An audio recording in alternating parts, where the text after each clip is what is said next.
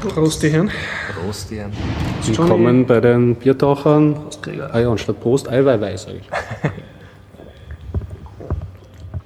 Ja, diesmal mit dem Gregor. Folge 156, oder? Ja. Also mit Gregor, Genau. mit Johnny. Und mit dem Horst.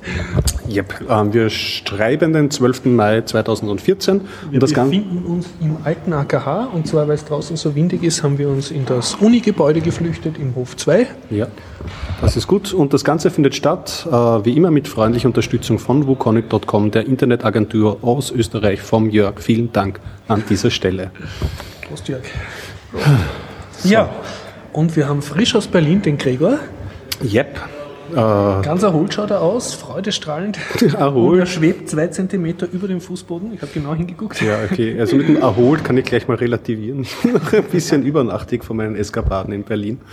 Aber ja, lustig war's. Also ich habe Also du mir, warst äh, Republika. also ich war Berlin und dann am Ende noch ähm, am Nürnberg und von Berlin werde ich ein bisschen was berichten. Ich war im Vorfeld vor der Republik ja schon dort, habe mir eine Ausstellung angeschaut vom chinesischen Künstler Ai Weiwei. Dann werde ich berichten eben von der Republika 14 und vielleicht über Nürnberg und was mir noch so In aufgefallen Nürnberg ist. war Spielzeugmesse oder was? Nein, es ist keine Spielzeugmesse. Ähm, ich war im Playmobil-Land eh schon wie letztes Jahr. Genau, erklären, erzählen.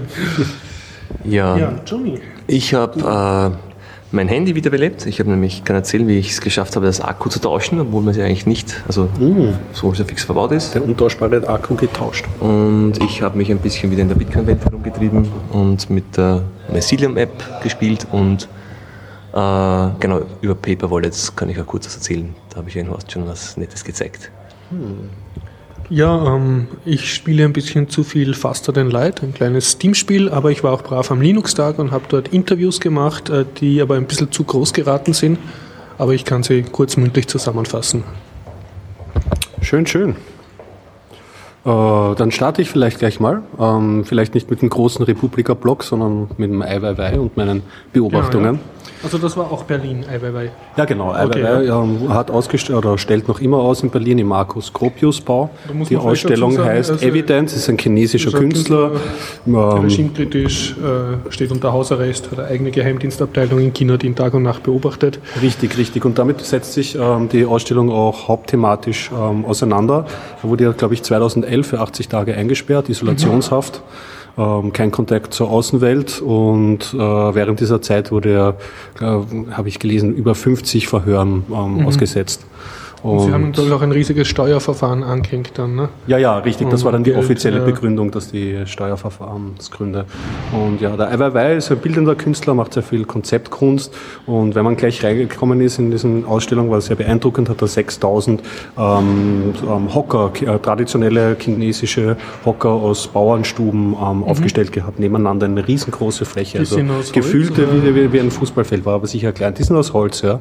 Und sind das so wie bei uns so, so dreibeinige Hocker? So, Auf den ersten Blick ja, Ja? eigentlich denkt man sicher mehr von gleichartigen Hockern. Okay. Wenn man aber genau hinschaut an den Rändern, waren die alle eigentlich individuell immer, haben sie sich andere Patente ausgedacht, wie diese drei äh, Beine miteinander verbunden sind und so, also eigentlich auch sehr unterschiedlich. Also das war, also es ging ja nicht nur um seine Verhaftung, das war so um die mh, Modernisierungspolitik Chinas irgendwie zu symbolisieren. Da hat es ja einen ziemlich starken politischen Rasch gegeben, auch diese Flutung von Gebieten und so, wo sehr viel an bäuerlicher Kultur äh, eigentlich ratzfatz von der Regierung dann ausgelöscht wurde. Und äh, ja, mir gefällt die Ai Weiwei ähm, Kunst sehr gut, weil sie ist jetzt nicht so hyper abstrakt, dass man sich irgendwie jetzt in jedes äh, Ding irgendwie stundenlang reindenken muss. Es war jedes äh, Schriftstück eigentlich mit so, ich weiß nicht, fünf, sechs Sätzen abgehandelt und es sind eigentlich immer recht ähm, ähm, taffe politische oder ähm, kulturelle Anmerkungen, die er macht. Und wie zum Und Beispiel man hat es auch äh, ohne Begleittext zum Teil oder eher schwer? das wird dann halt relativ schwierig. Zum Beispiel hat er sechs Ming-Vasen, Originale ausgestellt, die er mit ähm, Autolack ähm, überzogen hat, mit ist Metallisé-Autolack. das nicht sehr böse? Eigentlich schon, ja, war aber als Kritik zu verstehen halt der Autoindustrie, äh, die ja in China sehr äh, stark vertreten ist und äh, Er hat auch ähm, nachgebildet beispielsweise die Zelle, ähm, in der er eingesperrt war. Mhm. Und hat man halt gesehen, konnte man reingehen und war alles mit Schaumstoff, damit er mhm. eben sich nicht verletzen kann, irgendwie ausgekleidet und äh, hat auch diese Zeit verarbeitet. Hat beispielsweise hat er kein, nichts gehabt, um seine Kleidung aufzu, aufzuhängen, mhm. hat, konnte es aber mit seinen Wachen verhandeln, dass er Kleiderbügel bekommt. Mhm. Diese Kleiderbügel hat er dann auch, auch dort ausgestellt und dann noch ähm, verewigt, indem er sie in Chrom nachgebaut hat und mhm. dann dort nochmal ausgestellt hat. Und das kann man überall vielleicht, also generell ist mir, habe ich den Eindruck entstanden, dieses Festhalten von Vergänglichen, das ist halt äh, stark beim Eiweiwei ähm, mhm. ähm, vertreten, wie zum Beispiel so Alltagsartikel, die industriell gefertigt werden, wie zum Beispiel so Schminkzeug, hat er in Marmor in Feinstarbeit rausgearbeitet, dass sie eigentlich den echten Originalen zum Verwechseln ähnlich schauen. Oder um zu verarbeiten, es gab ein großes Erdbeben in China, wo eine ganze Schule eingestürzt ist, also wirklich über 5000 Schüler ähm, gestorben sind. Und da hat er eben auch ein Kunstprojekt, um, um die Erinnerung äh, äh, am Leben zu erhalten, mhm. indem er da die Stahlträger ähm, eingesammelt hat und dann weiterverarbeitet hat. Die hat man dann dort aufgelegt gesehen. Ähm, das, was man nicht gesehen hat, was aber auch ein Projekt war, dass er diese Stahlträger dann teilweise wieder in ihre Ursprungsform gebracht hat, also mhm. wieder ganz gerade von diesem verbog, ähm, verbogenen äh, mhm. Zustand. Ja, und alles in allem, ja, also man kann, das ist ja immer, man kann eine Grundsatzdiskussion führen, wie, wie, wie sinnvoll bildende Kunst und generell, aber man muss sagen, es hatte die richtige Länge, man ist reingekommen, man hat sich damit beschäftigt, aber war nicht ähm, ähm, überbeansprucht, weil es war jetzt eine Ebene, da ist man mhm. durchgegangen, war ungefähr eine Stunde gut mhm, beschäftigt mhm. und überall war ähm, ein Text vorhanden, der so ein bisschen das Leben von Ai Weiwei beschreibt und auch die Ausstellungsstücke, aber jetzt nicht so hoch abstrakt, dass man jetzt da wirklich die Schwarzrandbrille braucht und dann richtig reinschaut und eigentlich nichts kapiert. Also das, das fand ich einfach gut. Ja, war eine gute gelungene Ausstellung. Ja. Noch was ähm, kulturelles, ganz anderes kann ich noch anfügen, bevor wir losstarten. Ich habe ein bisschen die Mate-Szene beobachtet in Berlin. Die trinken alle Mate. Naja, natürlich, es kommt ja eigentlich aus, also ja, ja, Berlin ja, war ein groß, es kommt nicht aus Berlin, aber Berlin war so einer der großen Vorreiter. Mhm. Und ich habe gesehen, dass sich die Szene jetzt so mittlerweile schon ziemlich ausdifferenziert hat. Es gibt jetzt nicht, ja, es gibt, es gibt eine eigene Mate-Szene, ja. Also ich habe ja immer schon geahnt, es gibt ja so ein, zwei äh, Produkte, hat es ja immer schon gegeben, die LED-Mate beispielsweise, die es auch im MetaLab gibt. Med-Mate? Ähm, ähm, Lead-Mate gab es schon. Das ist auch eine andere Mate-Marke einfach. Und Mate ist und prinzipiell so ein Kaffee-ähnliches? Ja, es geht, immer, es geht immer um äh, Limonaden mit wenig Zucker, hohem Koffeingehalt, ähm, mhm. basierend auf diesem Mate-Tee. Also ah. immer ein Eistee-Getränk. Also das ist spurenmäßig besser als ein, äh, gesünder als ein Red Bull, weil dann weniger Zucker drin ist, oder kann man das nicht sagen? Es ist alles schwierig, du, alles schwierig. du wenn du da nicht auf eine Aussage versteift, also wird da wahrscheinlich jemand Man muss das mögen, dann, dann machen das. Ja, also Mate ist auf jeden Fall was, warum ich es gerne mag und wahrscheinlich auch viele mhm. andere. Es ist halt nicht so big süß, wie wenn mhm. du einen Coca-Cola reinstellst und es hält gut wach. Mhm. Das mehr mhm weiß ich nicht. Das sage ich auch nicht. Oder wenn Kaffee nicht mehr hilft. Ja, genau, dann kann man sich. Ja, ähm, von der Mate selber ist witzigerweise ist, äh, ist mir aufgefallen, die haben jetzt eine neue Sorte rausgebracht, nämlich ähm, mit Granatapfel. Und das dürfte Mode sein, weil eine andere Mate, die ich entdeckt habe, die Ultimate, die Ultimate hat sich auch auf diesen Trend gesetzt und bringt auch einen Granatapfel-Flavor ähm, äh, raus. Und was ich auf der Konferenz gerne getrunken habe, das war schon letztes Jahr, mein, meine Lieblingsmate eigentlich nennt sich Flora Power. Und schmeckt eigentlich auch so wie die Loscha Mate, aber so ein bisschen, also ein bisschen so ein blumiges Bouquet. Und es hat, es hat zwar ein Name gemacht. Ja, ja, genau. Ich kann es nicht auseinanderhalten, aber ich habe auf jeden Fall literweise, ja, Liter, literweise in mich reingeschüttet. Ja. Und die letzte Mate, die mir noch aufgefallen ist und hängen geblieben, es gab noch viele. Also im Kaiser, in diesem, so einem Supermarkt, hat es auch die mhm. Mio Mio Mate gegeben mhm. und diverse Energy Drinks, die auch auf jetzt Mate Tee passiert haben, also die dann sich schon ein bisschen weit entfernen vom Genre.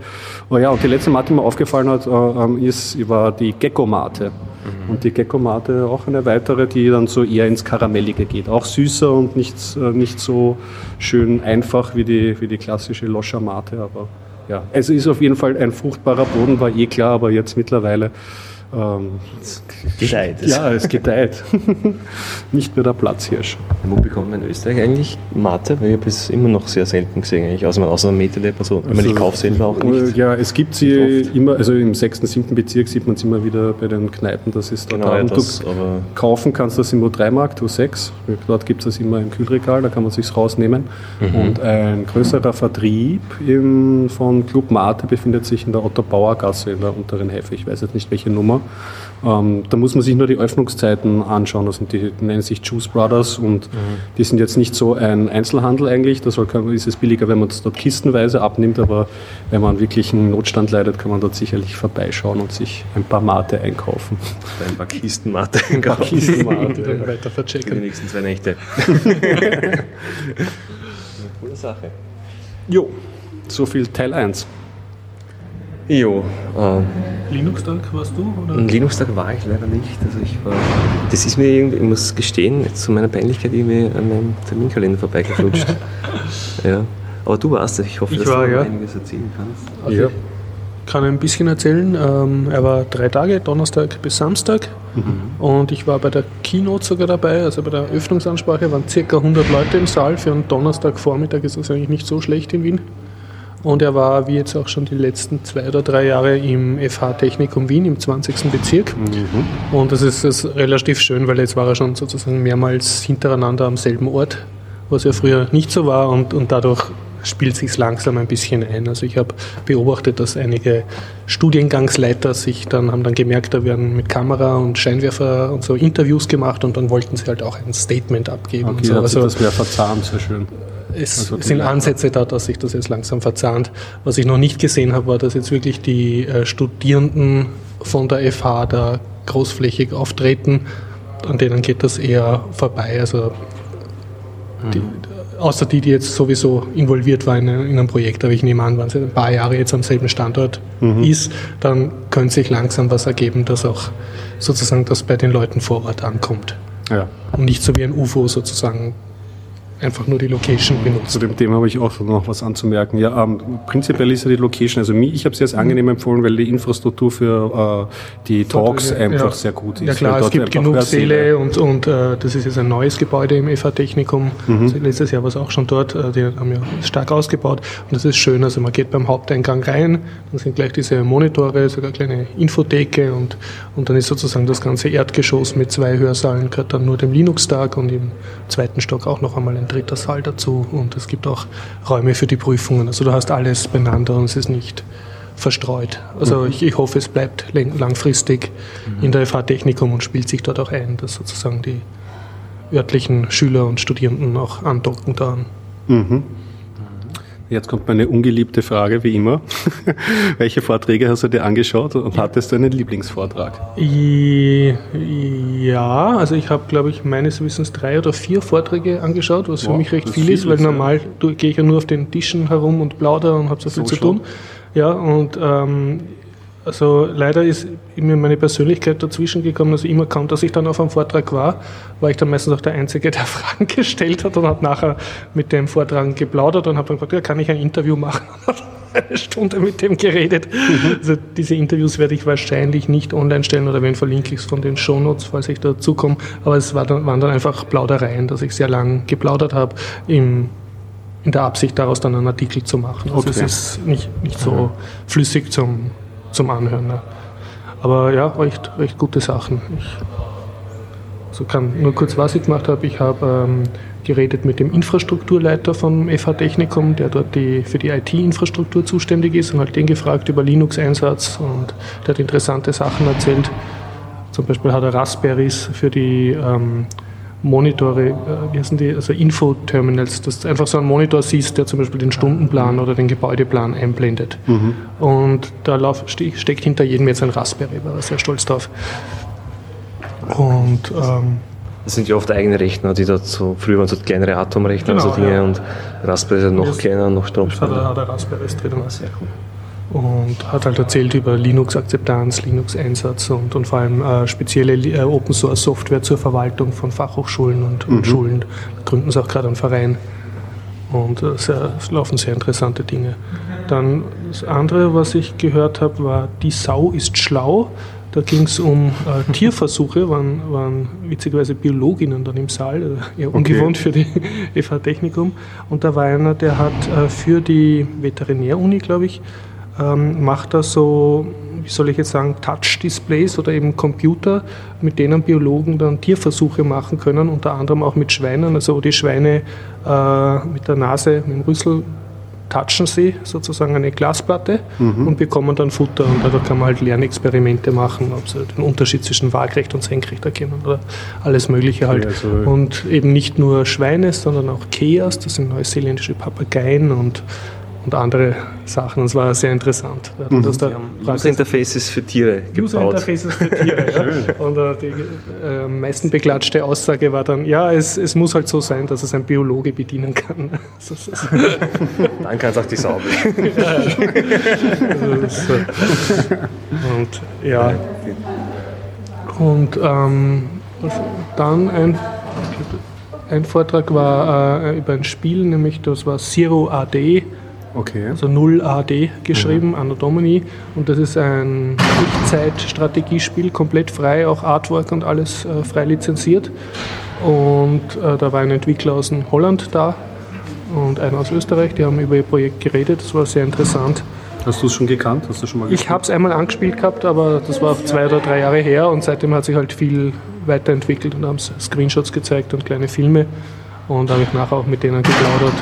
Das war, war recht nett. Ja. Mhm. Und ja, wie ein, das Spiel ist ein bisschen Age of Empires mäßig. Also, also du baust Rohstoffe ab und, ja, und hast so ein ähm, um Christi Geburt-Setting, also so mit Schwertkämpfern und Speerkämpfern und so und musst deine Einheiten halt äh, aufbauen und forschen und, und dann einsetzen gegen den Gegner oder Mitspieler. Mhm. Also alles in allem hast du, denkst du aber positiv gegenüber. Ja, also ich muss sagen, dafür, dass ich sonst über den Wiener Linux-Tag eher sehr nörgel, ne, speziell im Vergleich mit dem Grazer, war, war es diesmal nicht so schlecht. Ja. Super. Ich kann dann mehr über die Interviews erzählen, aber machen wir weiter. Johnny. Ja, nachdem ich ja nicht so viel erlebt habe, ich habe das Wochenende damit verbracht und habe mein, bei meinem alten Nexus 4, das ist doch schon aus 2012. Mhm, das ist jetzt schon alt, lass dich bloß nicht programmieren. Äh, stimmt. Nein, das ist recht total. Also ich könnte mir, das Einzige, was mich gestört war, dass das Akku schon langsam schwächer wurde und gibt eine sehr intensive Verbindung. Wirklich, ja. Das ist doch schon, ja, noch nicht ganz, also eineinhalb Jahre circa. Mhm. Und nachdem ich kurz gegoogelt habe und gesehen habe, dass es äh, scheinbar nicht so schwer ist, ich meine, prinzipiell habe ich, das war damals mein größtes Manko, also das größte Manko des Gerätes, was am meisten dagegen gesprochen hat, war eben, dass es nicht einfach das Akku zu tauschen ist. Genau. Bei, bei meinen mhm. Vorgängergeräten hatte ich also für, für tagsüber zum Austauschen immer einen Ersatzakku dabei, falls es mir ausgeht. Jetzt habe ich so ein externes Akku-Pack für den Notfall, wenn ich länger unterwegs bin. Und, aber nachdem das angeblich nicht zu so schwer ging und ich dann geschaut habe, Originalakkus kosten 16 Euro, mhm. haben wir dann eins bestellt und habe jetzt am verregneten Sonntag damit drum gespielt. Wie bringt man das Ding auf? Ja, ist wirklich, das ist wirklich leicht zu öffnen, dass unten einfach zwei Torx-Schraubendreher hat. Das Schwierigste war, ah. so einen Torx aufzutreiben. so ein T, T5, glaube ich, war das. Sind die dabei bei diesen Uhrmacher-Schraubenzieher? Ja, genau. Aber ich hatte halt keine. So muss man halt ausborgen Freundeskreis oder schauen. Mhm. Aber sonst ging es wirklich einfach und dann mit einem kleinen Plastikteil oder Gitarrenplektrum einfach rundherum so aufgefahren. Also es geht wirklich leicht. Das Einzige, was ein bisschen schwer Ohne war. Zerbrechungsgefahr. Also. Nein, es ist wirklich, also das Ding ist relativ elastisch die Rückseite, also es ist nicht so ein brüchiges Plastik. Mhm. Das Einzige, was lästig war, ist, dass das Akku geklebt ist an der Unterseite und das habe ich dann mit dem Plastik drum halt so rausgespachtelt, Stück für Stück, ohne dass irgendwas zerbricht runter. Das mhm. war ein bisschen so der, der Moment, wo ich dachte, jetzt bricht ich irgendwas vom Mainboard ab oder so. Aber das ging auch relativ leicht, weil das Akku ist in so einer Art Alufolie-Hülle eingepackt und die habe ich dann runtergerissen, halt. also es hat sich halt dabei zerstört, aber mhm das neue rein, anstecken und zu machen, fertig. Und ist der neue jetzt auch angeklebt oder ist der einfach jetzt so Nein, drin? Also der ist eh durch Druck so drinnen, dass du das nicht bewegen kann und ein bisschen klebrig war es eh noch, dass also ich, man hört also nichts von der nächsten Auswechslungen werden auf jeden Fall noch einfacher werden. Aber vor allem eben, weil, wie du sagst, ich könnte mir auch ein Nexus 5 kaufen. Und wenn ich mir es lang genug anschaue, dann will ich es auch haben, ja, weil es ist toll und so schön. Und, aber wenn ich ganz ehrlich bin, jetzt das Gerät ist jetzt, also vorher hatte ich auch schon Geräte, die alt waren und die da wirklich schon unbenutzbar langsam waren mit neueren Versionen, aber da läuft jetzt ein ganz aktuellstes Android drauf, das Ding ist schnell. Ja. Ich habe beim EBCR Android-Update auch gemacht, also Cyanogen hat den neuesten Nightly abgedatet. Stimmt, du hast ja nie die Original-Firmware wirklich Genau, ich habe ja seit Tag 1 Cyanogen drauf. Sehr das, gut. Eben weil es ja mit dem Nexus so schön einfach geht. Und auch so fehlerfrei. Also ich habe bis jetzt eigentlich fast nie, und in letzter Zeit schon lange nicht mehr irgendwelche Probleme oder Bugs mit Cyanogen gehabt. Das Ding läuft rock solid, wie, ein, wie man es halt vom Hersteller gewohnt ist. Bist du in diesem Release-Zyklus, wo es mehr Updates gibt? Also es gibt täglich ein Nightly. Aber ich installiere es halt nur alle paar Monate, wenn ich ein gewisses Feature vermisse oder was gelesen habe und gehört habe. Ich bin jetzt raus aus dem Also ein. An ja, genau, du bist ein Anlass-Updater dann, wenn Ja, es was gibt. ich hatte jetzt lange Zeit auch immer selber kompiliert. Da habe ich halt immer alle paar Wochen mal was gesehen habe und durchgeschaut. Das mache ich jetzt, aber eben mehr aus Interesse, wenn ich mir damals, was kann, kannst du nicht, habe ich mit dem SMS, mit der stillen SMS herum experimentiert und das Ah, ging ja, genau. nur, indem ich den Code ausgeändert habe. Und jetzt halt dann irgendwann den, ich habe zwar noch den Source Tree rumliegen, die zig Gigabyte. ich glaube, das größte Blockchain. im Moment. und ähm, ja, aber geht ja ganz einfach. Man kann es ja direkt aus dem Menü heraus updaten, runterladen und das Ja, das haben sie echt gefixt, dass es auch wirklich wichtig ist, dass man äh, im Ja. Update-Prozess das vereinfacht hat. Also kann nur sagen, mit wenig Aufwand fühlt sich an. Also es sind paar neue Features wieder drauf, weil ich so lange nichts updated habe. Mit neuen Akku hält es auch wieder gut lange, fühlt sich an wie ein neues Gerät und ich habe hab nicht wieder ein Stück Elektro. Und das basiert auch auf dem neuesten Android, das jetzige COP. Ja, genau, das hat ist drauf. 442. Das ist ganz aktuell. Super. Das ist wirklich von. Na bitte, das sind ja Good Gestern News für alle äh, Nexus 4 Besitzer auch, dass die Batterie halbwegs äh, Doch tauschbar. ohne kaputt machen tauschbar ist. Und ich, ich dachte aber, es ist ja oft so, dass man diese Original-Akkus, die man sich irgendwo online bestellt, dann halt doch irgendwie nachbar sind. Das hat sehr original ausgesehen. Obwohl es, es gibt ja wirklich, die, der Aufdruck identisch, aber es war wirklich so, die Seriennummer hat gleich begonnen und so und war auch in derselben Art gedruckt und so Dinge. Also es hat, Very hat scheinbar wirklich, ja, scheinbar wirklich um 15 Euro und ich glaube 2 Euro Versand. Also wirklich gar nichts. Ja. Ja, Ich habe noch einen Vortrag, den ich verschwiegen habe das. vom äh, Wiener Linux-Tag. Und zwar von Florian Schirk, der, ist, äh, dis, äh, der macht gerade Dissertation auf der WU Wien Mhm. und der hat berichtet über Linux in Indien.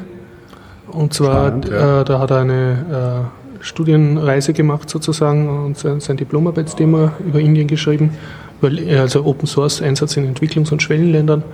Und davon hat er ein bisschen erzählt und dann habe ich nachher mit ihm auch ein langes Interview gemacht zum Thema. Da ging's, also das Thema ist, dann hat bei Linux angefangen, aber es ging dann eher darum, warum man überhaupt Entwicklungshilfe machen sollte oder sich für andere Länder interessieren sollte. Und da hat er unter anderem geredet äh, vom indischen äh, Bundesstaat Ker, Kerbala, glaube ich, heißt der. Also links unten ist der, also südwestlich. Und die äh, haben äh, für Indien besonders halt eine relativ hohe Alphabetisierungsrate. Und also möglicherweise gibt es einen Zusammenhang, sie haben auch sehr lange, dass die Kommunisten an der Regierung beteiligt sind. Die haben darauf Wert gelegt. Und da ist was passiert, das ist ja alles schon ein paar Jahre her, äh, dass ähm, also es gab so einen IT-Schub, äh, Computer in die Schulen und so. Und dann äh, hat Microsoft äh, angefangen, Lehrer zu verklagen, weil sie halt raubkopierte Microsoft-Software in den Schulen verwenden. Weil halt die meiste Software dort raubkopiert ist, weil der, die relativen Kosten einer Software, also wenn man es in Monatsgehälter umrechnet, enorm hoch sind für indischen Durchschnittsverdiener. Und was dann passiert ist, ist interessant, es hat dort eine recht gut organisierte Lehrergewerkschaft gegeben.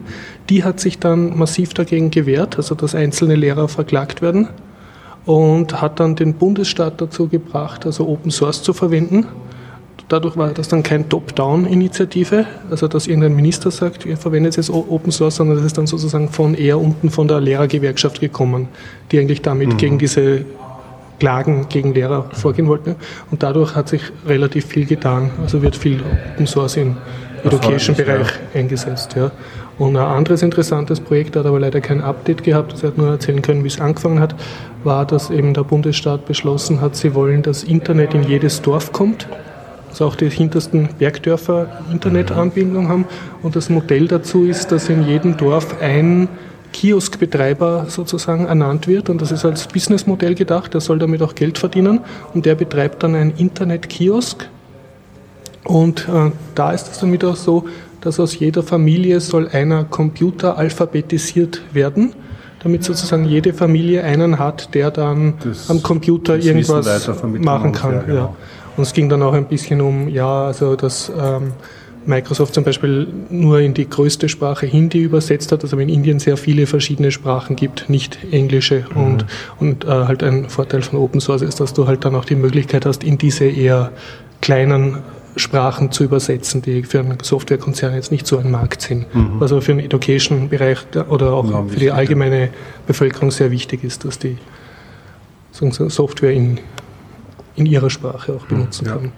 Also erfreuliche Entwicklungen alles im allem, wenn man so sieht. Ich meine, ich ja. hatte erst mal über Verklagen funktionieren. Ja. Begonnen. Das ist leider die negative Seite von dem, aber ja. Ja, ich hoffe, ich, ich schaffe es. Also ich habe ein langes Interview mit ihm geführt. Ich hoffe, ich schaffe es, einen längeren Artikel darüber zu schreiben. Dann möchte ich das alles noch zusammenfassen. Aber es war, ja, es war für mich sehr, wie soll ich sagen, ein sehr ergiebiges Gespräch.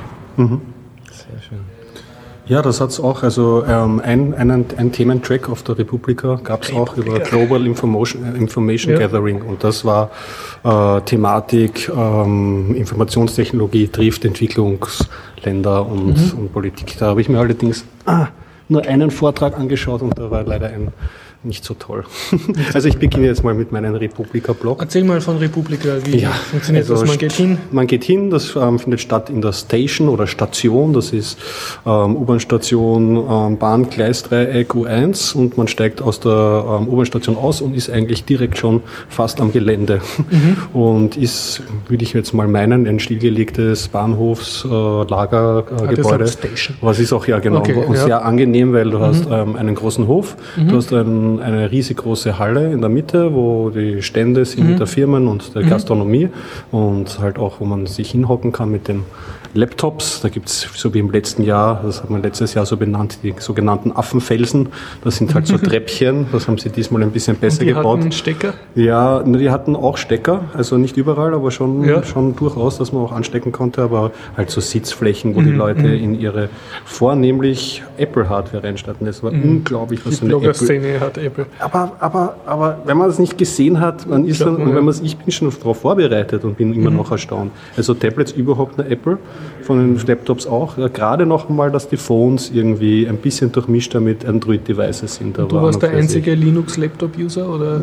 Also Laptop habe ich nicht mitgehabt, aber also. ich war halt mit meinem ähm, Android-Tablet ja. war ich auf jeden Fall, kann man sich schön exotisch fühlen. Also mhm. wenn man mal so, so richtig so als... Also nicht identisch mit der Linux-Tag-Besucher. Durchaus nicht. Was sehr interessant ist, ich habe den Linux-Tag an einem Tag ähm, auch noch besuchen den können. Es hat ja. nämlich ähm, die, eine Dachveranstaltung über der Republika, die nennt sich WebWeek. Und das hat mhm. uns das Sven Kukes ja schon erklärt. Da finden ein paar andere Veranstaltungen mhm. auch statt. Das ist zum Beispiel ähm, die Droidcom, das ist eine Android-Entwicklerkonferenz, die Linux-Tage mhm. und was noch was. Ich weiß, ich mache noch ein paar Sachen. Das war alles am selben Ort, also da hat man durch Berlin dann herumfahren ähm, müssen. Also die Linux-Tage haben sich nur einen Tag über überschnitten und die waren am selben Ort. Die waren auch Genauso wie die Droidcom. Ja. Mhm. Und ich weiß nicht, ob das jetzt auch Teil der Webweek war, aber mhm. es gab noch so eine Medienveranstaltung, mhm. die war schon dann ganz auch zeitlich parallel und örtlich parallel. Mhm. Und da konnte man mit seinem Bundle auch irgendwie nicht rein. Mhm. Ja. Das Reinkommen war angenehm schmerzfrei irgendwie. Also es, bis zu einem Punkt, zuerst ist man so einen Schalter hingegangen, hat das Band bekommen, das war ganz mhm. nett. Dann wurde man aufgehalten, weil sie noch irgendwie den Plan hatten, ähm, auf diese Kärtchen, die man um den Hals trägt, dann noch den Namen und seinen Twitter-Namen auszudrucken. Das war irgendwie so Ausdruckkonsolen mit, ähm, es war sehr stark von Windows äh, äh, gesponsert, weil mhm. die haben überall dort diese äh, Surface-Tablets mit ihren Tastaturen gehabt. Ja. Mhm. Schon schick ausgeschaut, leider nicht funktioniert, hat man also ein bisschen gewartet. und dann ist es äh, Tag 1 ja gleich losgegangen und wie immer äh, so mit einer Begrüßung von den Hauptveranstaltern und das kann man so die zwei Galionsfiguren erwähnen, das ist der Markus Becketal vom Netzpolitik.org Blog und der Johnny Häusler, der Spreeblick.com, weiß ich nicht, die, weiß ich nicht. Spreeblick, ja. Ja, Spreeblick ja, auf jeden Fall, ähm, den Blog und überhaupt auch immer so in der Netzszene rumschwirrt, zusammen mit seiner Frau, das er veranstaltet. Das Motto dieses Jahr war Into the Wild. Ähm, frag mich jetzt nicht genau, weil, weil, es würde Zeiten sind vielleicht oder so. es hat mir jetzt das Thema hat sich nicht erschlossen, das Artwork war. Ich hätte jetzt spontan gedacht, äh, im freien äh, Bloggen ja, und nicht im ja, Büro oder so. Vielleicht so irgendetwas. Aber eine lange Akkulaufzeit, ja, wahrscheinlich. Ja, und alles kann man mal sehen, wenn man dort abhängt, das ist halt alles schön, ne, muss man schon sagen, als Artwork und so und mhm. das ist alles schon sehr hübsch durchdesignt, also mhm. man fühlt sich schon wohl. Man kriegt doch gleich so einen Leinensacker, da ist man gleich mhm. ausgestattet, drinnen gleich die, die Kekschen, äh, hat man so eine Packung Kekse geschenkt mhm. bekommen mit Likes, das sind so Facebook-Daumen drauf, Kekse irgendwie, Aha. auch sehr, ja, so putziger Nerd. Äh, Social Humor. Ja. Und, und du hast eine Österreich-Ecke entdeckt oder sowas? Ähm, ich habe Öster zwei österreichische Vortragende ähm, mhm. gesehen. Ich habe dann noch entdeckt, wen habe ich denn noch entdeckt, der mir bekannt vorgekommen ist? Ah ja, ähm, vom Future Zone AD habe ich die Claudia Zettel irgendwo erspielt. Die, mhm, und genau. genau, und wen habe ich sonst noch? Na, so ein richtiges Österreich-Eck mhm. habe es nicht gegeben, aber man hat schon, man hat schon Leute getroffen. Mhm. Besonders so, ich war ja mit meinem Bruder dort und er hat mhm. einige aus seiner Timeline dann wiedererkannt. Mhm. mhm. Ich habe natürlich vornehmlich die Podcaster, ja. wieder die Fressefreiheit habe ich wieder erblickt, die Brit Love war natürlich dort. Also mhm. so und für, für die, äh, dich als Podcast-Konsument war es ergiebig? Also hast du viele deiner ja, man sieht, die, man sieht die, halt schon. Ich habe da mhm. noch einen Vortrag vom Tim Britlaff gesehen, da wollte mhm. später noch ein bisschen was erzählen. Und die hatten auch dieses Sendezentrum, die machen ja ähm, immer also es wird ja medial auch währenddessen aufgearbeitet. Mhm. Erstens gibt es pro Tag wird so ein kleiner Reader erstellt, wo mhm. mehrere Autoren daran arbeiten. Und die haben das ganz also schlau oder man kann es mit Fragezeichen setzen. Es ist so, dass am nächsten Tag kommt dieser Reader raus. Man kann ihn runterladen, gratis. Bis Und 14, weißt du, was am Vortag passiert ist? Bis 14 Uhr, genau. Aha. Und dann wird es aber um, weiß ich nicht, ein oder zwei Euro kann man es dann kaufen als E-Book. Und so geht das für alle drei Tage. Also wenn du nicht schnell genug runterladst, musst du zahlen. Richtig. Das Aha. ist so wie eine zeitliche Paywall eigentlich, Aha, haben sie es implementiert. Ja. Ja. Normal ist ja genau umgekehrt, dass du zahlst, wenn es aktuell ist. Ne? Und dann wird es gratis. So ist es, so ist es da umgekehrt. Werden die Schnellen belohnt. Ja, ja. Zusätzlich hat es wie letztes Jahr auch schon gegeben das Sendezentrum. Mhm. Also es wird dann immer die Sondersendung erstellt. Das kann man abonnieren. Die Sondersendung ist immer so ein Spezialformat rund um Tim Brit Love, wo also auch beim CCC gibt es auch diese Sondersendung, wo sie dann über die äh, Republika gesprochen haben. Also organisatorisches, aber auch Vortragende und so interviewt haben. Leider habe ich dieses Sendezentrum war diesmal halt ziemlich versteckt. Mhm. Und ich habe es jetzt irgendwie äh, am letzten Tag bin ich gerade reingelatscht, als irgendwie so der Ralf Stockmann und äh, Tim Bretlauf gerade schon zum Abbauen des Equipments waren. Haben sie auch so einen kleinen Hoax geleistet, angeblich, das habe ich nur auf den Seiten mitbekommen, dass irgendwie haben sie Leute animiert zum Hashtag Sendegate irgendwie zu twittern, war aber kein Sendegate vorhanden. Das war irgendwie so ein ein Medien. Diese Hoax-Sache hat sich ja so ein bisschen, mhm. äh, war auch in der DNA von der diesjährigen Republika, weil es waren wieder die Yes-Men dort. Ah, ja, Hier kennen wir diese ja, Internetaktivisten, oder ja, kann man nicht sagen Internetaktivisten, aber die Medienhacker, wie man sie auch immer bezeichnet, so in der Richtung. Und ähm, zwei andere, jetzt abgesehen vom Yesman-Vortrag, die haben auch sich einen Hoax geleistet, ähm, den Google dann sofort ähm, dementiert hat. Die haben nämlich ein neues Google-Produkt her ähm, vorgestellt. Google Nested. Und das besteht aus drei Unterprodukten. Ich weiß jetzt nicht alle. Eines war irgendwie, was war denn das? Google Bee oder so. Da konntest du eine persönliche Drohne oder so, dass du irgendwie die von Google bekommst und Google Hack auch. Also so drei wirkliche fragwürdige Produkte, die, wenn man sie oft gelesen sieht, irgendwie wirklich absurd wirken. Aber anscheinend war es äh, ganz gut präsentiert und es äh, hat ja Google sich dann auch bemüßigt gefühlt, das dann auch gleich zu dementieren. Die Webseite ist, glaube ich, ganz schön. Die haben das halt so in diesen Google-Style gehalten. Ja, ja, und diese Ikonografie, mhm. Mm-hmm. Das haben sie da nachgemacht. Ja, was habe ich sonst gesehen? Also, die, die Essen eigentlich, wo, wo die Vampire erzählt Das ist eine gute Frage, denn, denn, das müsste ich nachschauen. Also, okay. Eröffnungs-Keynote haben es gehalten. Ja, also das war zumindest einer der ersten Vorträge und ich habe es mir nicht angeschaut deswegen, weil ich sie ja schon hier ähm, in diesem Hörsaal vom AKH äh, mir schon mal angeschaut habe. Mhm. Und deswegen habe ich mir gedacht, na gut, ähm, schaue ich mir was anderes an. Was vielleicht gar nicht so eine gute Idee war, weil ich habe mir die Eröffnung von diesem Global Information Gathering angeschaut, eben diese Entwicklungsländer trifft Informationstechnologie.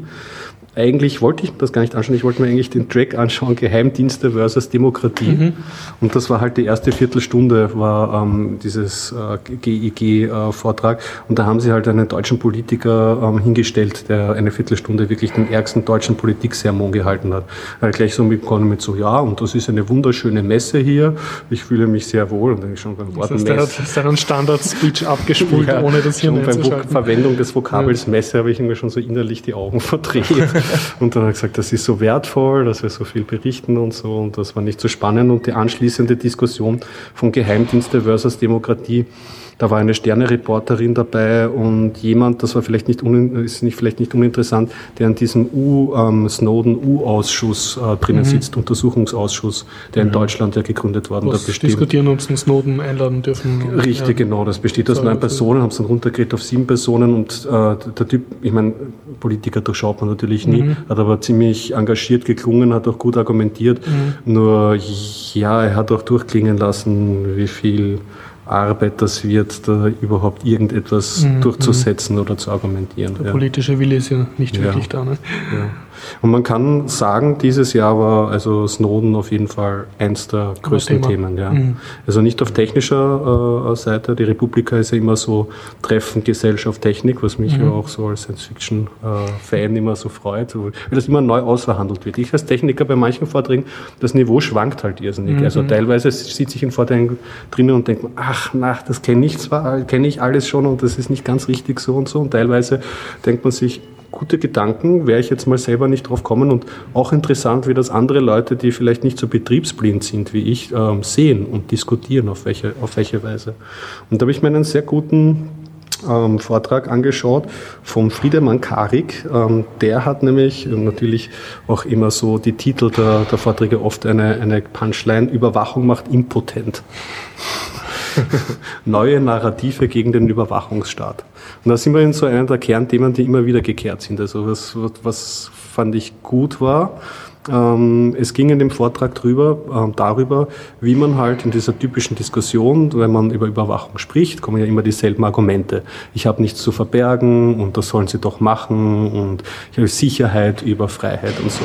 Er meint, na ja, das ist, äh, äh, ist also impotent wird hier natürlich im Sinne verwendet, keine Macht haben, man ist da machtlos und äh, so ist es ja gerade Status quo, das Internet ist kaputt. Ich meine, schon Sascha Lobo hat das auch so formuliert, blablabla kennt man ja. Aber was uns fehlt, ist ähm, die Erzählung dagegen, weil wir können natürlich so, ähm, wie ich es zumindest oft mache, so mit gläserner Bürger und das ist komplett die falsche Richtung, also äh, die normalen, normalen Argumente hervorbringen aber der Mensch funktioniert gerade in der Diskussion auch besser, wenn man halt Geschichten mhm. also erzählt. Und da sind halt wir ein bisschen im, im Rückstand. Wir haben zwar so die alten äh, Dystopien wie 1984 oder Aldous Huxley oder so, aber ganz passen die eigentlich nicht mehr. Und man müsste sich da aktiv in der Diskussion jetzt neue Narrative überlegen. Und da gab es ein paar Vorträge, die sich mit diesem Thema ähm, ähm, beschäftigt haben. Sehr interessant, sehr portiert, auch vorgetragen unterm Strich bilden sich halt, halt trotzdem wenig neue Narrative heraus, mhm. die man verwenden kann. Also vielleicht braucht das auch. Das bra genau, vielleicht also braucht die Reaktionszeit einer Gesellschaft auf Ereignisse braucht immer mal bis zur Generation oder so. Ne? Das sage ich ja auch. Das wirklich verarbeitet wird. Genau, genau. Und das, das sage ich ja auch. Also wir, es gab dann später, das war auch ein großer Aufreger äh, von diesem besagten Sascha Lobo, das ist der mhm. Herr mit diesem roten Irokesenschnitt.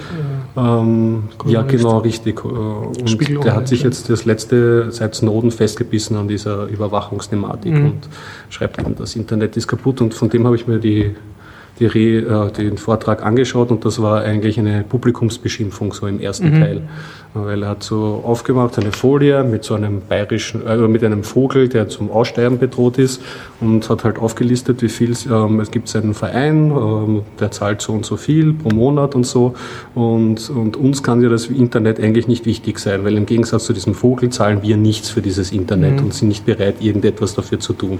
Und solange das nicht besser wird, wird er da eben auch, er hat wirklich sehr, sehr äh, äh, aggressiv halt mhm. irgendwie seine Punkte hervorgebracht, wie, wie wütend er ist, dass sich da halt nichts formiert. Und den, ich habe mir diesen Vortrag nicht ganz angeschaut, weil bei mir ist dann irgendwann so der Punkt, ja, er predigt da eh zu einem Bekehrten. Ich gehe, ich gehe, also zum Publikum vielleicht nicht einmal, aber ich persönlich, mir ist es klar, mhm. wenn man Software ähm, ein Projekt unterstützen ähm, will, dann muss man das machen. Ansonsten ist es halt überlassen, ob die weitergeführt werden oder nicht. Das ist abhängig von einer Zahl von Faktoren und ja, es der hat aber auch dann im zweiten Teil auch den, diese Ding, man muss äh, eine Sprache finden, ähm, weil Überwachung ist ein passives Vokabel mhm. und man müsste die eigentlich schon, wenn man so über, über Überwachung schreckt, über die Überwachungstäter oder die Lauschangreifer oder so ähm, ähm, sprechen, allein um zu verdeutlichen, dass das ähm, eigentlich ein aktiver Angriff ist und nicht irgendwie ein, ein, ein passives Element, das in unserer Gesellschaft da ist und dass man es einfach so akzeptiert. Ja. Ja, wie gesagt, also diese, diese Überwachungsgeschichte, was, was, was, war, was war noch am ersten Tag? Ich, ich, ich, ich habe mich eh schon auf die, auf die besten, mhm. also besten Sprechpoli äh, sprachpolizeiliche Ermittlungen, da war ganz amüsant. Da ging es halt über die äh, Didaktik in Foren. Das ist die, eh ein sehr beliebtes Thema, das kommt auch auf der Republika immer wieder vor, ähm, wie sich, wie Leute in Foren diskutieren. Die Diskussionskultur mhm. ist ja sehr stark abhängig von diversen Faktoren, aber oft sind wir die diese tollen Problematik mhm. einfach nicht so eine schöne Diskussion zusammenkommt. Ja. Und er hat halt ähm, Gründe aufgezeigt, was für Fehler man begibt anhand von fiktiven Twitter- oder Forenkonversationen und sagt so, ha, das ist der Trugschluss, er schließt nur von sich auf die Allgemeinheit oder er schließt auf diese und diese Wurzeln. Also auch interessant und witzig. Allerdings ja, diese Vorträge kann man sich immer wieder anschauen, aber jetzt nicht das Gefühl gehabt, dass es mich irgendwie weiterbringt. Aber es war eine nette, ähm, interessante Betrachtung. Ja, eines vom ersten Tag muss man noch erwähnen, weil es ist ja auch groß berichtet worden, damit wir es aus dem Weg haben. Das ist ja der, ähm, der Hoff war ja auch da. Ja, David Hasselhoff. David Hasselhoff. Ja, viel berichtet. Ähm, Im Grunde war es dann. Du hast kein Autogramm gekriegt? Nein, ich habe kein Autogramm bekommen. Schade. Weil was Werbeträger? Was ja, gemacht? Das war ein Werbevortrag von der Firma F-Secure. Da ist mitgekommen mit dem CEO von F-Secure, habe ich mir nicht irgendwo aufgeschrieben, wie der heißt, der äh, Miku Hyponen. Und der Aufhänger war, es nicht als reine Werbeveranstaltung zu sehen, sondern der hat halt sich ausgesprochen, dass man so ähm, aller Vorbild, glaube ich, war das Brasilien, so ein Internetmanifest festschreibt, eine Verfassung fürs Internet. Mhm. Und ähm, hat da einen Link hergezeigt auf so eine Homepage, wo sie ein Media-Wiki aufgesetzt haben und jeder kann mitschreiben und man soll ähm, äh, eben Vertrauen haben, dass ich, es ist zwar für sie auch Werbung, aber sie haben da hehre Ziele irgendwie. Also sie wollen, und dass man an der Internetverfassung auf ihrer Firmen-Homepage mitbastelt. Richtig, genau, das ist so, so ihr Plan. Bin voll dafür, ja. Und daneben ist der David Hesselhoff gestanden und ja, nicht sehr gut vorbereitet, kam mir vor. Und er kam halt auch ins Schwitzen, weil wenn, mhm. wurden halt von ihm auch so Fragen von diesem F-Secure äh, CEO gestellt, wie was seine Meinung zu Snowden ist und so. Und er sagt, ach ja, immer so, der übersetzt halt so mhm. ein zweischneidiges Schwert und hat mhm. sich halt und hat ja noch seine, sein, seine eigene, der war ja selber so im Internet jetzt vertreten mit einem geleakten Video, wo er quasi nicht betrunken einen Burger mhm. isst und so. Und, und da hat er davon ein bisschen erzählt, dann natürlich von seiner Geschichte ein bisschen unzusammenhängend von diesem Mauerfall, wo er das Working for Freedom Lied vorgetragen hat mhm. und so und das hat alles war unrund. Ja? Und in dieser unrunden Ding muss man echt zugute halten, hat einer einen, einen hat, hat den CEO von diesem F-Secure geschafft, super abzuschießen irgendwie. Nämlich, ähm, er hat eben diese URL gebracht, das war http mhm. f-secure mhm. Slash äh, Internetverfassung, was weiß ich. Und der Einwand, war, der Einwand war, warum nicht HTTPS? Warum HTTP? Und da war er echt kurz Schmähstart, also eine echt kurze Pause. Ah, ja, Sie haben vollkommen recht und spätestens morgen wird das dann auf mhm. HTTPS, aber damit ist natürlich auch, äh, hat er sich irgendwie alles in allem, glaube ich, keinen Gefallen getan. Mhm. Ich glaube, weder die Republika noch, noch diese Firma das war einfach nur Quatsch mit Soße. Und am mhm. Ende gab es noch ein bisschen äh, peinlich berührte Gänsehaut von meinerseits, ähm, weil dann irgendwie haben sie gebeten, möge noch was singen irgendwie und dann hat er sich geweigert und hat das Publikum singen und dann hat wie so im Saal, weiß nicht wie viele Leute da drinnen waren, 1000 Leute oder 3000 Leute also, oder halt sehr viele mhm. und die haben dann alle Looking for Freedom zu singen begonnen. So, so wunderlicher Facepalm, so, oh Gott, okay. ja, David Hasselhoff und es kann nicht ohne das Gesang abgehen, naja. Hm. Naja. Ja, alles in allem war das eigentlich sehr gut. Was kann ich noch entscheiden? Ich bin furchtbar reingefallen. Man muss aufpassen auf der Republika teilweise, weil es schon gemischt ist ähm, zwischen Firmen, die vortragen, was ja auch mhm. legitim ist. Aber das muss man halt wissen. Das sind halt meistens die Vorträge, die mit Buchstaben beschriftet sind und nicht mit den Zahlnummern. Und da habe ich mich in zum Beispiel in einen, das war fälschlicherweise eh in einem Vortrag mit Zahlnummer und nicht mit Buchstaben. Und der war ähm, betitelt mit, da habe ich an den Harald denken müssen, wenn der Kühlschrank twittert mhm. vernetzte Haushaltsgeräte. Ja. Und ich habe mir gedacht, ja, gute Punchline, dieser typische sinnlose ähm, Kühlschrank, der twittert, da setze ich mich rein und höre mir das an. Ging es darin tatsächlich um einen Kühlschrank, der twittert. und er hat das erklärt, wie sie das gemacht haben und das, ja, also eine große API und man kann das als weltweite Kommunikation verstehen und da haben wir ein Skript geschrieben, da kann man auf einer anderen Webplattform dann die mhm. Statusmelden noch ausparsen und dann Weil sich ausgeben lassen. Meinem Kühlschrank das ist total. Ich kaufe nur das ein, was der Johnny einkauft. Ich mag eine Social App, die den Bierkonsum dann so grafisch darstellt und dann, ha, ich habe den Gregor und geschlagen. Ich kaufe nur das Bier, das du auch trinkst. Genau. Ja. So, es geht immer nur ums Geld. Ich bin rausgeflüchtet aus diesem Vortrag. Konnte man einfach, einfach auf ähm, knicken. Einen Vortrag habe ich mir noch angeschaut, weil ich den Vortragenden, der hat äh, letztes Jahr den Vortrag Rehfefe gemacht. Das ist der Linuzifer, das ist glaube ich Linus äh, Neumann heißt er, ist ein, äh, ich kenne ihn aus diversen Podcasts, tritt er immer wieder auf ein bekannterer, ähm, ähm, bekannteres Mitglied vom Chaos Computer Club. Mhm. Und der hat den Vortrag gehalten auf Fear and Apathy Toward Smartphone Security. Also unsere Ängste und ähm, also wie, man, wie macht man sein Smartphone sicherer und welche Angriffsvektoren gibt es bei Smartphones.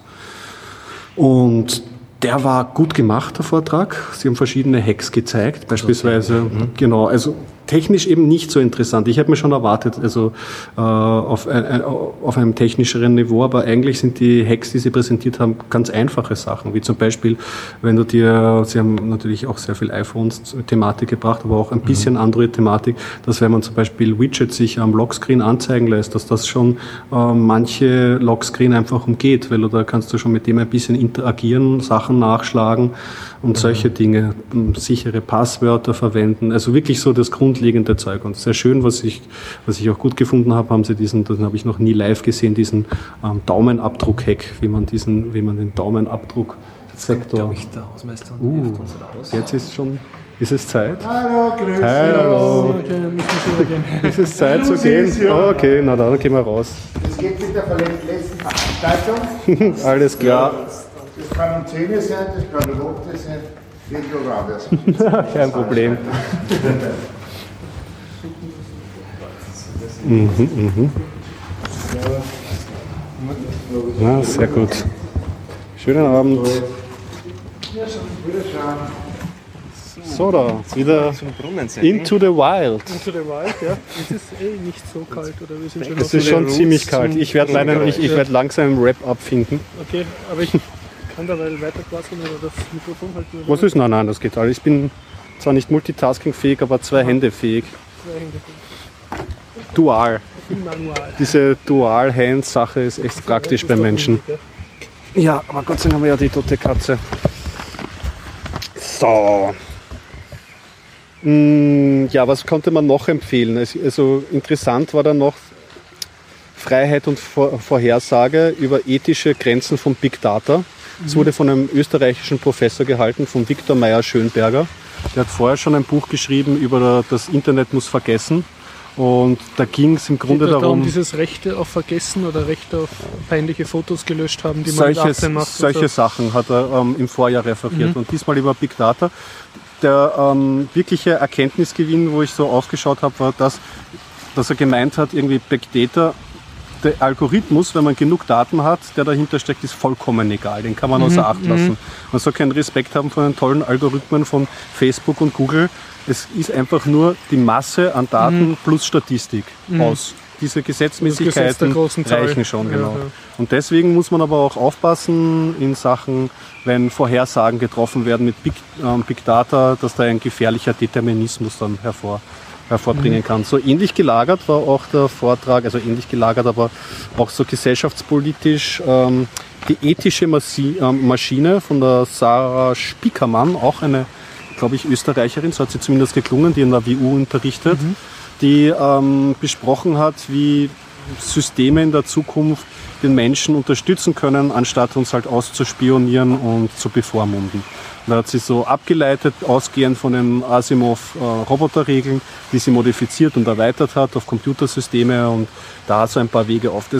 Ich kann das schlecht zusammenfassen, das schaut man sich am besten einmal als Video an. Sie kann gut vortragen und es macht einiges, macht sie Sinn. Ich meine, manche- Videos, sind die Republika-Vorträge äh, online? Also so wie man das von nicht durchgehend, aber sehr viele sind Mhm. Video, ähm, Audio. Also einfach auf YouTube suchen nach Republika. Genau, und sie haben es auch diesmal ziemlich gut gemacht, weil ähm, dort ist auf dem Bildschirm eine Simultanübersetzung schriftlicher Form. Also Sehr du hast gut. das wirklich dann auf Englisch während dem Vortrag dann, dann Wie war es mit. Englisch-Deutsch? Also war das meiste auf Deutsch? Oder Also ich würde sagen 20 Prozent, was ich gesehen habe, war auf Englisch. Und der hast du das Gefühl gehabt, es waren nicht deutschsprachige Leute dort, ist außer Ja. den Yes-Men? definitiv auch, auch Vortragende. Also es war dann schon, hat schon ein internationales Flair gehabt.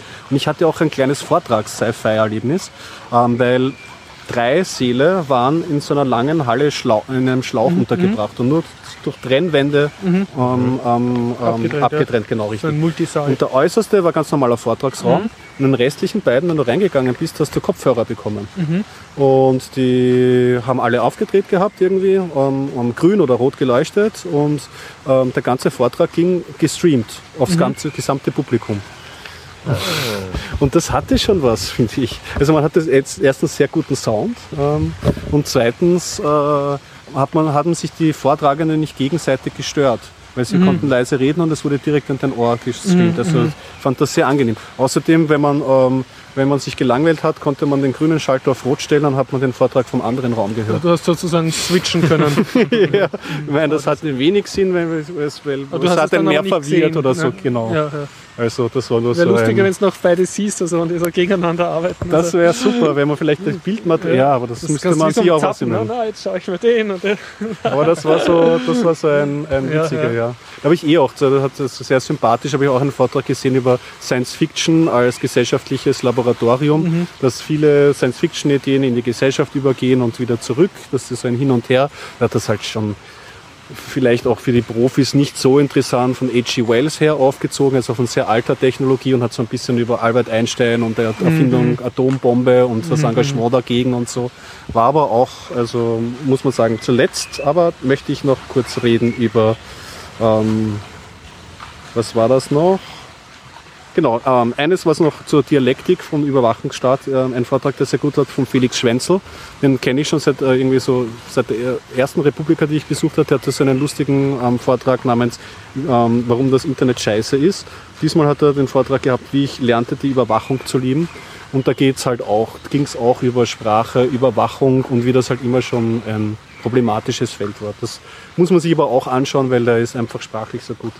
Für Podcaster interessant habe ich noch gesehen die Podlove Matrix von Tim Pritlove. Und da hat er einerseits für uns interessant über Podlove gesprochen, dieses WordPress-Plugin und was es alles kann. Da habe ich man endlich einmal. Biertaucher Podcast findet. Oh, ja, gen- also nein, das ist das BitLove, das ist Also, das äh, BitTorrent-Verteilungsding, Okay, genau. Und ist das Podlove ist ein? Veröffentlichungssystem für WordPress für Podcaster. Also wenn dir WordPress aufsetzen zu schwierig ist oder, oder wie? Nein, du WordPress setzt- verwendest, das genau. das Ganze mit dem XML erzeugen und so alles vollautomatisch Ah, okay, okay. so. Genau, Mhm. also, Also du gibst im Backend Content. alle Meta-Informationen ein und es geht sogar so weit, dass halt auch Phonic integriert ist, also diese Sound, das ist schon, also ich muss sagen, ich habe das Backend gesehen und mein Gusto da etwas in dieser Richtung mal auszuprobieren steigt immer weiter. Steigt Und jetzt, ne? Es dürfte mittlerweile wirklich einen guten Reifegrad erreicht haben. Und der zweite Teil war so sein Ausblick, irgendwie kommt dieses Matrix rein. Und das war eine Software-Idee, die er hat, ein offenes Podcast-Directory zu schaffen, was ich ja prinzipiell begrüßenswert finde. Nicht, dass es das schon gäbe. Ich meine, die Hörsuppe macht das für Deutschsprachige oder jeder Podcast-Client versucht so eigene Directories. Leider iTunes überhaupt nicht auf. Also kann man auch beisteuern, aber halt unter starker Apple-Kontrolle. Und es bräuchte halt so ein zentrales, schönes, Wiki-mäßiges, jeder darf mitschreiben, mäßiges äh, Verzeichnis. Verzeichnis. Es gibt ein Wiki über Podcasts, aber das ist sehr werbeverseucht und tot. Eben, also er möchte da ähm, Möchte was Gescheites was machen. Mhm. Gescheites machen. Und ich habe das auch, finde ich begrüßenswert und ich hoffe, das wird auch erfolgreich und so. Nur mh, da spielt ein bisschen der Persönlichkeit von Hybrid Love mit. Er ist ein bisschen der Kathedralenbauer. Ja? Mhm. Er möchte jetzt nicht nur ein Wiki, er möchte ein semantisches Wiki.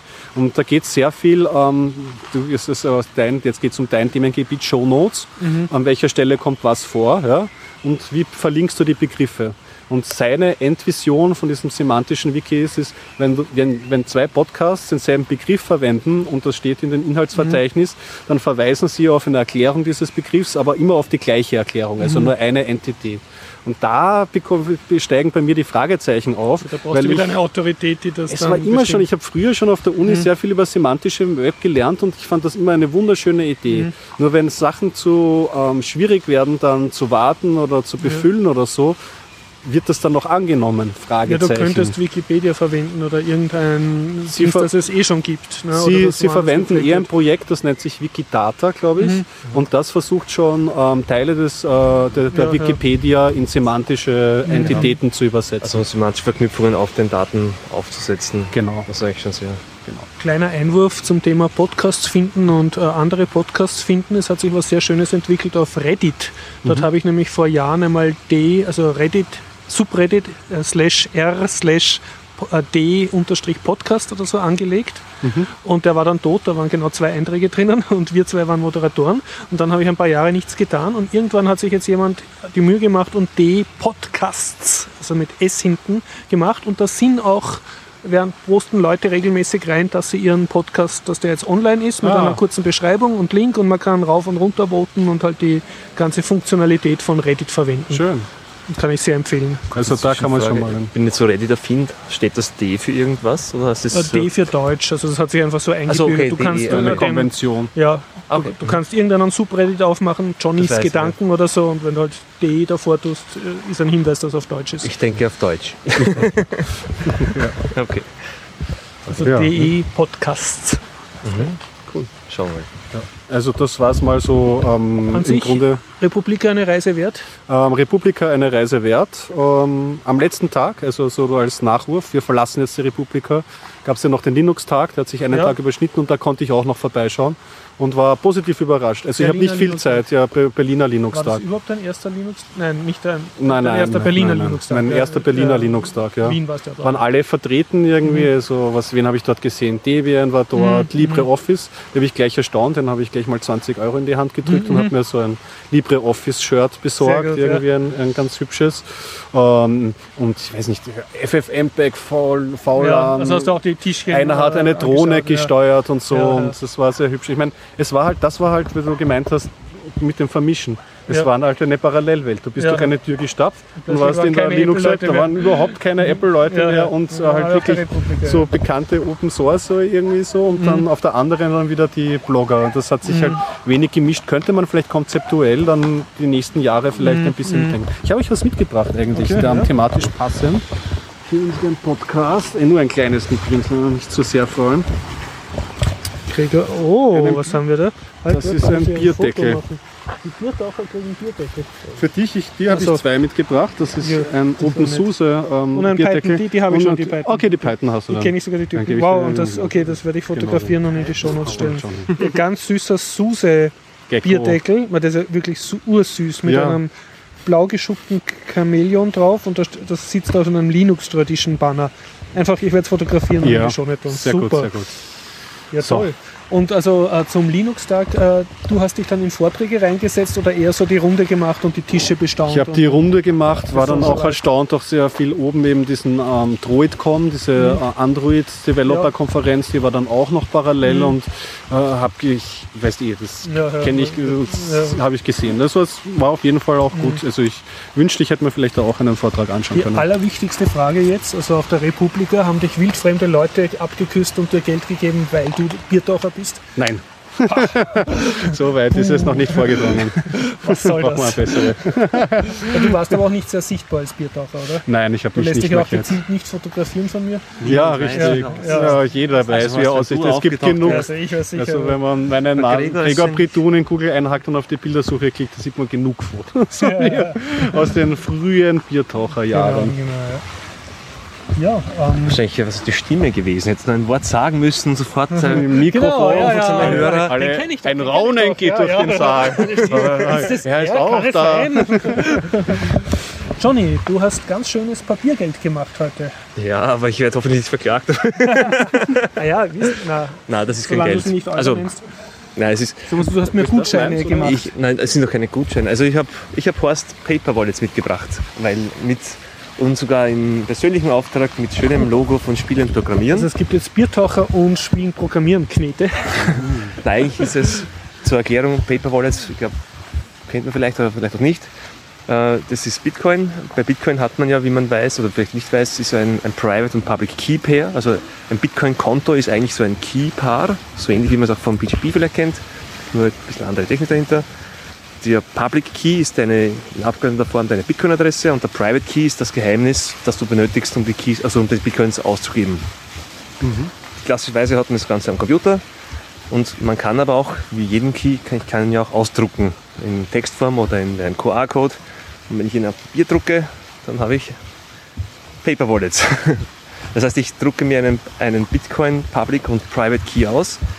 Den Private Key versiegle ich in einer Form, dass man zumindest sieht, ob er schon geöffnet wurde. Am besten so ein Sticker, der sich zerstört beim Ablösen. Und dann kann ich auf die Adresse einfach Bitcoins hinschicken und habe Geld, das ich dir physisch in die Hand geben kann. Also ich habe nicht Geld, aber Bitcoin. Natürlich musst du mir vertrauen, dass ich das mir nicht gemerkt, also dass ich das nicht kopiert habe, bevor ich es ergeben habe. Und man sollte gerade beim, also Paperwalls verwendet werden, entweder so, um in dieser Form so Geschenke weiterzugeben oder Bitcoins weiterzugeben, aber auch für einen anderen Zweck, wenn man größere Summen nicht am Computer halten möchte, eben weil ja es mit Trojaner und Mhm. anderes gefährlich ist, am sichersten ist, man hat etwas auf Papier, weil das kann kein Trojaner stehlen, das kann nicht beim Und im Gegensatz zum. Computer hält Papier auch Jahrzehnte. Ja, das stimmt. Also wenn du äh, Papier kannst du wirklich nach 50 Jahren, was du mit Kugelschreiber beschriftet hast, das kannst du noch locker lesen. Die Frage ist halt, ob es dann noch Bitcoin gibt ne, in 50 Jahren. Ja, das ist die andere Frage. Aber von der Software ist es unabhängig. Das sind diese mathematische Keys. Also egal, ob diese Software, Ja. die du heute verwendest, da noch da ist, das sind dieselben Keys. Mhm. Und das ist ja nicht auf deinem Computer gespeichert, das ist ja eine globale, diese, wie man kennt, dieses globale Verzeichnis, das Bitcoin verwendet, diese Blockchain. Und Und man muss jetzt dazu sagen, äh, es wird auch dann die Fotos geben in den Shownotes. Du Mhm. hast das ganz schön gemacht, nämlich mit meinem Firmenlogo bzw. dem Biertaucher-Logo und das schaut so Genau. geldscheinmäßig aus. Also wie gesagt, das, da gibt es eh schon viele offene Designs, also rund, Ja. rund um die Bitcoin-Szene haben so viele Leute schon so schöne Designs gemacht, Mhm. die dann alle offen, auch frei verfügbar sind, also frei verwendbar sind. Und die sind eher gedacht dafür, dass man sie weitergibt. So, also nicht jetzt, ich habe jetzt einen Private Key nur mit einem, mit so, mit, einer, mit einem, also nicht wirklich professionell versiegelt, aber zum Weitergeben als Geschenk oder um Leuten Bitcoin das erste Mal nahezubringen, ist es super geeignet dafür, weil da hat man was in der Hand, das schaut lustig aus. Aber wenn man wirklich wird jetzt greifbar. genau Bitcoins werden haptisch. Ja. und wenn man es für zu Hause wirklich, wirklich sichere Private Keys erstellen möchte, und ich habe diese Keys auch so erstellt, dann sollte, also prinzipiell kannst du niemals hundertprozentig sicher sagen, dass dein PC nicht, also ob dein PC wirklich sauber ist, ob da nicht in eine Schadsoftware läuft. Das heißt, ich habe da wirklich ein, ein Live-CD-System gebootet, bei dem ich sofort vom ISO noch von mehreren Quellen die Signatur geprüft habe, ob das wirklich dieselbe Signatur ist, ob das, also wirklich ob das ISO nicht verändert wurde, dann gebootet ohne Netzwerkzugang, ohne Festplatten. Dann drinnen habe ich eine Software verwendet, von der ich auch vorher Signatur geprüft habe, ob das wirklich, also das eigentlich muss man wirklich, wenn man Ja. paranoid ist, ist es wirklich schwer, sichere Krypto-Keys zu erzeugen, egal ob es für BGP oder für Bitcoin oder weil du niemals ganz sicher ausschließen kannst, ob deine Hardware nicht irgendwie gegen dich oder deine Software irgendwie ich will das immer auch ein Geschäftsmodell, so Krypto-Workbench, einen Offline-Computer immer zu Hause zu haben, wo man seinen, seinen Kram dafür machen könnte. Aber ich glaube, da kann man eh schon anteasern, weil der Andreas hat ja. eh schon mal erzählt, die haben, also die haben jetzt aber ganz konkret für, für Bitcoin, also nicht allgemein, mhm. die Firma Mycelium, die auch diese Android-Wallet ja. äh, macht, die arbeiten auch an einem Hardware-Device, mit dem man sich sichere Bitcoin-Keys erzeugen kann, ohne dass jemals ein Rechner beteiligt ist. Und das, die haben das glaube ich, so gedacht, dass man es direkt in einen Drucker steckt und der Drucker druckt das raus. Kein PC dazwischen. Wobei man immer auch kritisch hinterfragen muss, dann musst du halt diesem Device vertrauen. Weil nur wenn es nicht. Drucker, Firmware, na, auch wenn es auch wenn es kein Netzwerk hat, könnte es ja theoretisch, wenn sie böse Absichten hätten, könnten sie ja deterministisch die Keys erzeugen, dass sie quasi eine Funktion haben. Das schaut zufällig aus, aber sie können sie vorhersagen. Und deswegen kann sowas nur mit offener Software, offener Hardware funktionieren. Ja, das ist das alte. Sonst kannst du ihm niemals vertrauen. Mhm. Aber das ist schon wieder weit ausgeholt. Dieses, ja. Ich werde ein paar mehr von diesen Dingen erzeugen. Und, Und kann man bei so dir auch bestellen oder machst du das nur für Freunde? Naja, na bestellen. So, ich Hast du noch kein Business daraus gemacht? Da war zum Beispiel, ich habe das jetzt mit das Ausschneiden, ich, da bräuchte mhm. ja so einen Papierschneider, ein bisschen angenehmer, damit es schöner wird und gerade wird. Oder vielleicht einen Drucker, wo der Toner nicht so viel kostet. also für viele Weil die, die, Kosten, die Kosten sind ja nicht nur die Bitcoins, die drauf sind, sondern auch die Papierkosten, die Toner Herstellung von Geld kostet Geld. Ja. Aber ich finde, das ist eine nette Idee, weil nämlich, wenn ich jemandem das zeigen will, um dass ich, wenn ich dir 10 Euro gebe und sage, das ist 10 Euro wert, also Bitcoins im Wert, im Marktwert von 10 Euro, dann hast du ein, eine also ein Incentive, sich jetzt damit zu beschäftigen. Ja. So ein bisschen so ja. wie der Bootstrap-Mechanismus. Und du kannst deiner Oma Bitcoins geben. Ja, meine, ja, man muss ja, halt der Oma müsste ich vielleicht ein bisschen Bitcoins. mehr erklären, aber mit so... Ja, und du kannst es ja geben zum Verwahren. Und ja, bis sie dann... nicht unbedingt Wenn sie es halt einlösen will, musst Kopfkissen du Kopfkissen voller Bitcoin. ja, genau, genau. Du kannst sie vergraben in einer Schatzkiste. Und es gibt ja mittlerweile, ist es ja auch, also äh, die Mycelium Wallet und der Android, aber auch andere Wallets unterstützen mittlerweile schon sehr einfach, dass man diese Paper Wallets einfach den QR-Code einscannt, also den, den versiegelten mhm. Private Key einscannt und dann kann man das, was drauf ist, halt ausgeben und das Papier halt wegwerfen. Mhm. Ja. Ja. Na cool, sehr schön. Wofür wirst du die, ähm, das Bitcoin-Geld Ja, ich habe äh, Schüler gehabt bei Spielen programmieren, die sich für Bitcoin interessiert haben. Mhm. Und die haben natürlich das Problem, dass sie noch äh, also so 14 Jahre sind oder in dem Alter bisschen, und sie haben keinen Zugriff auf Kreditkarten meistens und tun sich auch schwer, äh, da jetzt Bitcoins zu kaufen. Mhm. Und da werde ich sowas dann versuchen, dass ich dann also sage, ja okay, da hast du einen Offline-Bitcoin. Auch zur Vermittlung des Konzepts. Ja, okay. Ja. Mhm. So, oder allgemein Leuten, die interessiert sind an Bitcoins, dann kann ich dann sagen, da hast du einen Bitcoin auch, ohne dass er sich jetzt eine App installieren muss. Mhm. Ich habe noch ein paar Bitcoin? Schöner, okay. nein, schöner Themen. Her damit. Okay. Ähm, so ein Nachtrag noch von den Linux-Tagen Wien von diesem Vortrag über Zero AD, also dieses äh, Echtzeitstrategiespiel, was mhm. so Age of Empire mäßig nachgebaut ist, waren halt mhm. Entwickler da. Ein Entwickler war aus Österreich und das Besondere ist, äh, das sind lauter Leute, die das in ihrer Freizeit machen und ich habe dann nachher mit denen ein bisschen geplaudert und sie haben von Haus aus beschlossen, also sie wollen ein ganz freies Spiel. Also auch das Artwork, Künstler machen da so schöne Zeichnungen für den Ladescreen, alles Creative Commons mhm. bei CC BY SA lizenziert, äh, das Wiki, die Dokumentation, wirklich alles frei. Also nicht nur durch der Code, sondern wirklich durch und durch frei. Und sie haben sozusagen das selbst auferlegte Missionsstatement, äh, sie wollen ein schönes Spiel haben. Sie wollen, also sie ärgern sich selber darüber, dass die Spieleszene äh, sich derzeit großteils noch auf Windows abspielt, weil halt Leute sagen, naja, ich kann auch auf Windows gratis spielen, wenn ich jetzt von der Stallmannschen Begriff der Freiheit nichts verstehe, sondern nur Freiheit sage, es kostet mir nichts, dann kann ich auf Windows auch genug Sachen frei spielen und muss jetzt nicht da also wirklich gratis spielen. Ja, gratis, ja, und muss nicht wirklich mich mit freier Software beschäftigen oder gar mhm. Linux verwenden. Und sie wollten halt ein wirklich freies Spiel, also im Sinne der GPL, und das auch wirklich schön ausschaut, dass ich nicht verstecken muss hinter gleichartigen Spielen und sie investieren da halt sehr viel in Grafik, dass das gut ausschaut.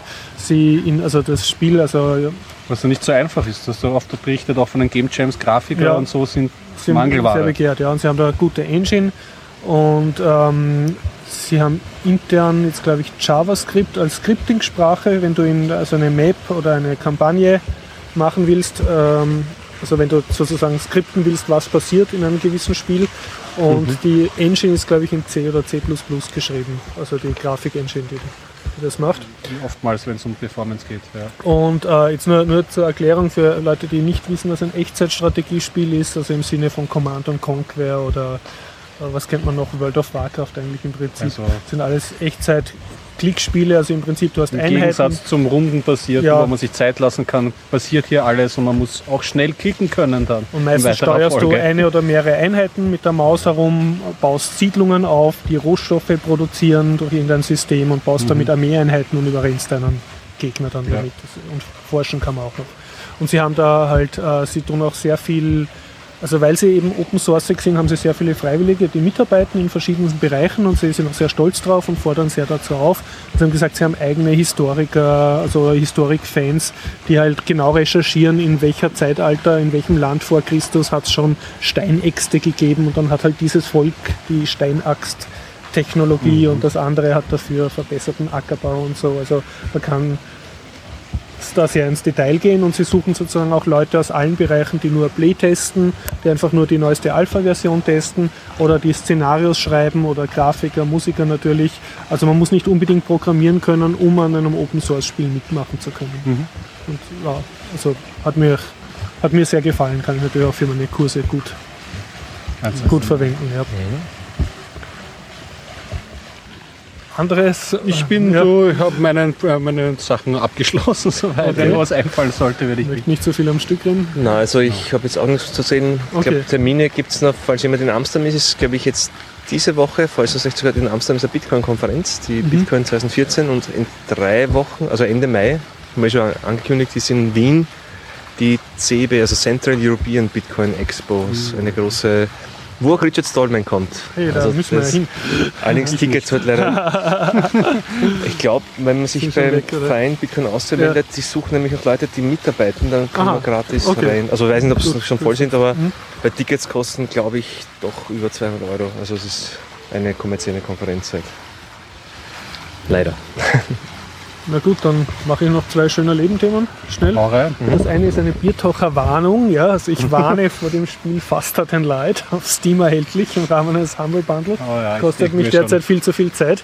Und es ist sozusagen ein kleines Roguelike im Weltraum. Also man steuert ein Raumschiff mit Mannschaft und kämpft gegen andere Raumschiffe. Das Spiel ist immer sehr linear. Man weiß auch, es ist bald fertig. Also es geht nicht endlos, sondern mhm. ist genau definiert. Und ja, die Gefechte sind spannend genug. Also du musst deine Laser und Raketen abschießen und die, deine Mannschaft herumklicken, dass sie Brände löscht und eindringende Roboter bekämpft und so. Und dann kaufst du mit dem erbeuteten Geld kaufst du dann wieder Upgrades für dein Also einmal Spiel. Raumschiffkapitän sein. Einmal Raumschiffkapitän sein und Schön. je mehr du spielst, desto mehr neue Schiffsmodelle spiel, äh, spielst du dann frei und mhm. schaltest du frei und so. Ich habe davon nur ganz Gutes schlimm, gehört. Ja, also ja, ja, wirklich. nur Schlechtes in deinem ja, Sinne. Und das andere ist, ähm, ich habe ein, ein Buch, Buch gelesen. jetzt aber Warte, noch nicht ganz, ganz, kannst du Ja, na klar.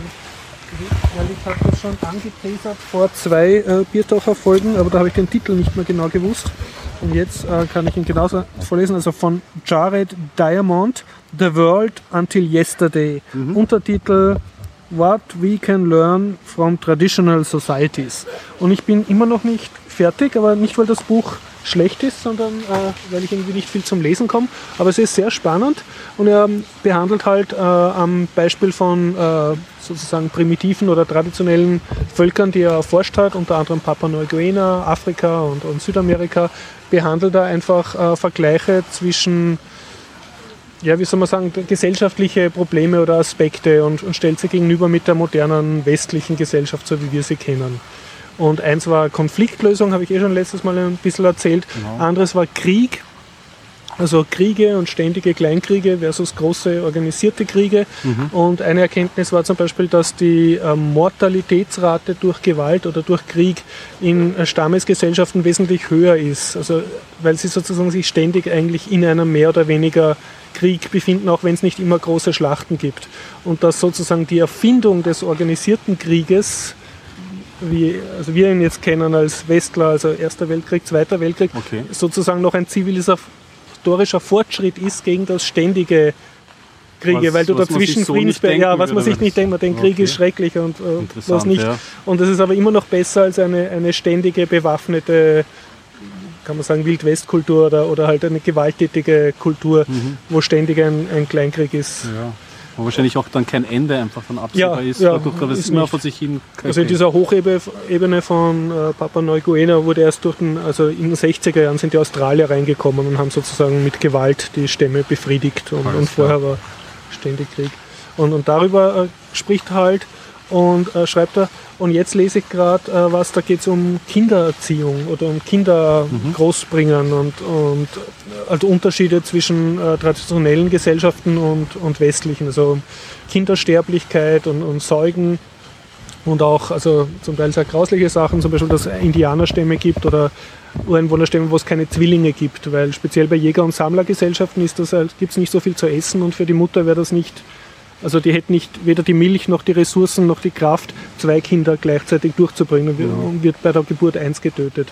Und bei anderen Gesellschaften, die etwas sesshafter sind, da wird dann, gibt es den Tod durch Vernachlässigung. Also das wird dann halt ein Kind nicht so gut gesäugt oder, und das stirbt dann auch eher früher. Und, und, dann zieht er Parallelen zu jetzt auch in China oder Indien, wo die Sterblichkeitsrate bei Mädchen viel höher ist, weil einfach in der Gesellschaft Burschen mehr angesehen sind. Und, und also das, das durchaus ähm, auch jetzt Auswirkungen auf, auf moderne Gesellschaften hat. Und das andere ist ähm, über Modelle ähm, ähm, beim Säugen, also ob das Kind ständig äh, Körperkontakt hat zur Mutter und immer trinken kann an der Brust, wann es will. Und das verhindert dann äh, Schwangerschaften, solange es gestillt wird. Und äh, das westliche Modell, dass sozusagen das Kind äh, in einem Kinderwagen liegt und nicht ständig getragen wird und so, hat einerseits mit Außentemperaturen zu tun bei uns, aber auch, also es ist eher entwicklungsgeschichtlich von der Menschheit eher was Neues. Ne? Und, und er, er argumentiert, dass das nicht unbedingt natürlich ist oder gut fürs Kind. Und dann forscht er, äh, sch- schreibt er über Trennungsschmerzgeschichten, also wenn die Kinder dann entwöhnt werden, wenn sie nicht mehr trinken. Und dann gibt es halt die ideale Gesellschaft, also äh, einige Stämme haben das, wo das Kind so lange gesäugt wird, bis es von selber nicht mehr unbedingt will und auch alt genug ist, um, um halt ähm, was anderes zu essen. Und, und andere, wo es dann schon entzeugt wird, weil die, also, ent, also entzeugt, also dann essen muss, weil halt die Mutter dann das nächste Kind füttert. Und, und dass diese Leu äh, Leute dann sich das sehr lange merken und das als traumatisch empfinden, dass sie, weil sie sich dann noch daran erinnern können. Und, und also ganz faszinierende Sachen. Und ein anderes ist, da habe ich jetzt auch noch nicht fertig gelesen, da schreibt er, ja, gibt es einen Stamm in, in Afrika, glaube ich, und zeigt auch Fotos, wo man sieht, dass ein Kind neben am Feuer spielt mit einem scharfen Messer. Also als Westler zuckt man total zusammen, also ein Kleinkind. Und er sagt, das ist da total normal. Das Erziehungsmodell ist, dass ein Kind ist autonom und kann auch mit Feuer spielen und wenn sich's verbrennt, verbrennt sich's halt. Und er sagt, äh, in dem Stamm haben auch sehr viele Menschen Brandnarben, weil es halt Kind halt zu viel mit dem Feuer gespielt haben. Aber das wird dort normal angesehen. Und im Westen ist so, ah, das kannst du nicht machen. Und, und seine These ist halt, dass man diesen Schatz der unterschiedlichen gesellschaftlichen Varianten und diesen Variantenreichtum, den es durch die verschiedenen traditionellen Gesellschaften gibt, dass man den unbedingt erforschen und nutzen sollte, um daraus Erkenntnisse zu ziehen, weil halt die Naturvölker oder die traditionelleren Gesellschaften viele Sachen machen oder gemacht haben, die wir uns in der westlichen Gesellschaft aus ethischen oder auch aus anderen Gründen äh, nicht leisten können oder wo denkunmöglich sind oder hier nicht mehr ausprobiert werden können und die zum Teil aber auch äh, beachtliche Erfahrungen damit machen, also wo man auch wieder was übernehmen könnte. Ja, dann ist das wahrscheinlich das Erforschen der leichtere Teil, weil das Nutzen ist, hat halt viel mit Übernahme von anderen, anderen Kultur ähm, verwendeten Techniken und das ist, solche Techniken einzuführen kann in manchen Bereichen oder in vielen Bereichen schwierig sein. Ja, und vor allem, es kommt dann auch immer darauf an, picke ich mir jetzt nur etwas heraus und mache das, wenn ich nur das herauspicke, überhaupt dann Sinn oder Stimmt, gehört dann oder nicht ein ganzes Kontext Umfeld dazu? dazu. ne? Ja. Also er schreibt zum Beispiel, dass Bekannte von ihm äh, haben sich gewundert, also obwohl sie das Kind äh, gesäugt haben, äh, sind sie wieder schwanger geworden. Und, und da ist man dann erst durch Forschen draufgekommen. Also es stimmt schon, dass wenn man, wenn die Mutter das Kind zeugt, dass sie dann weniger leicht wieder schwanger wird, weil irgendwie die, das Milchabgeben das äh, sozusagen hormonmäßig was macht. Aber das funktioniert nur, wenn das Kind dauernd säugen kann, wann es will.